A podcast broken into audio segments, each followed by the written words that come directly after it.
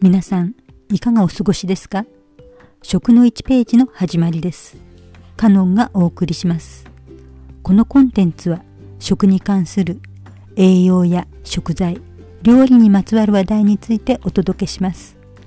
食べて美味しく、体に嬉しく、お財布に優しい、少しでも皆様の暮らしのお役に立てるようお伝えしていきたいと思います。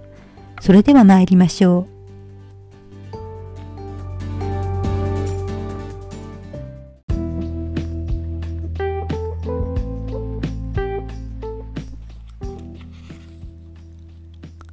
前回は栄養素には大きく5つあり、エネルギーを作る栄養素とエネルギーを作らない栄養素に分かれているというお話でした。今回はその続きをお送りします。タンパク質、脂質、炭水化物の3要素を合計したものがエネルギーとなります。エネルギーの元になるものですから、摂取量も多く、個人によって必要量が違ってきます。エネルギーや栄養素の必要な量は男女の違い、年齢の違い、どのぐらい体を動かして生活しているかによって目安が異なります。それはまた別の機会に詳しくお話ししましょう。過剰に食べ過ぎてしまうと糖尿病や肥満など生活習慣病になってしまいます。また、寿命が伸びて90歳の方も珍しく亡くなりました。筋力が落ちてきますので、65歳を過ぎたらタンパク質を十分に食べることが重要になってきます。少し前までは、高齢になるともうあまり動かないからと、なんとなく精進料理を好まれる方も多いようでしたが、この頃は筋力を落とすと転んで骨折の原因になったり、何より立てない、歩けないことが問題化されてきたので、ご高齢の方はタンパク質をたくさん摂ることが良いことであると一般的にも知られてきました。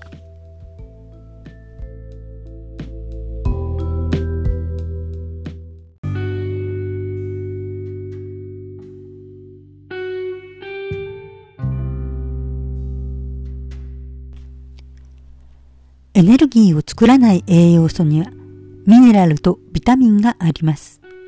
ミネラルは無機質でカルシウム、マグネシウム、リン、鉄、亜鉛などがあります。単一の元素で体の構成成分や機能の調整をします。ミネラルが不足すると骨や歯が弱くなり、疲れやすく忘れっぽくなります。毎日ちゃんとお腹いっぱい食べてるのに何か体の具合が悪い。調子が出ないと感じるときには、このミネラルの不足かもしれません。ビタミンは体を作る材料やエネルギーにはなりません。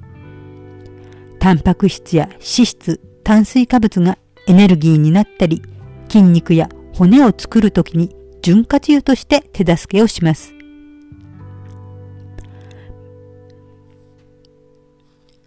ビタミンとミネラルはお互いに関係し合いながら、酵素とも結びついて、食物の消化、吸収、老細物を出す役割を助けます。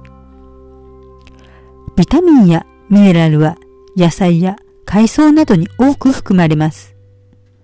和食は体にいいと言われながらも、食の養殖化で煮物などを家庭ではあまり作られなくなってきました。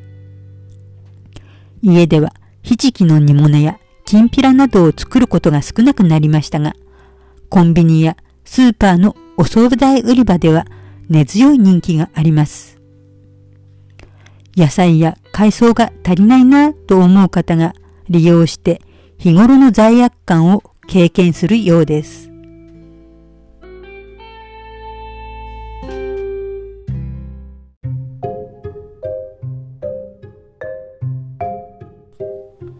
皆さんは多いと言われてきたひじきの鉄分が昔の9分の1になったと聞いたことがありますか？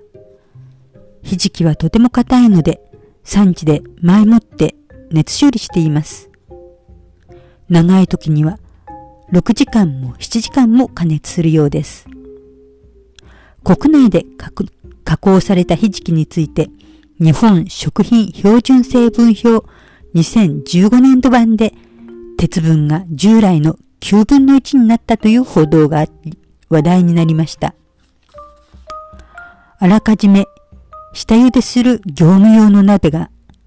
鉄製からステンレス製に変わったことが原因でした。鉄の鍋で茹でたひじきは 100g あたり約 2.7mg ですが、ステンレス製だと 0.3mg です。しかし、これは国産のひじきの話。国内で流通している中国産、韓国産のひじきは、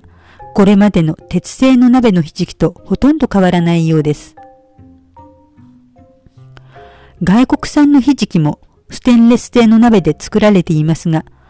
国産のひじきと違い、養殖が多いので、もともと鉄分が多いのではないかと言われています。鉄分が不足しないよう、南部鉄の急須や鉄のフライパンを使う方もいらっしゃるようですが、調理器具が食品に及ぼす影響は大きいです。報道では鉄の分の多いと言われていたひじきの成分が9分の1に減ったとのことですが、これは国産の場合でした。流通しているほとんどが外国産なので今まで通り鉄分が期待できます。ちなみに鉄の食事摂取基準は推定平均必要量が30歳男性で 6.5mg、女性で 5.5mg 1日に必要です。今回は栄養素の働きの2回目でした。次回3回目は体に占める栄養素の成分の割合についてお話しします。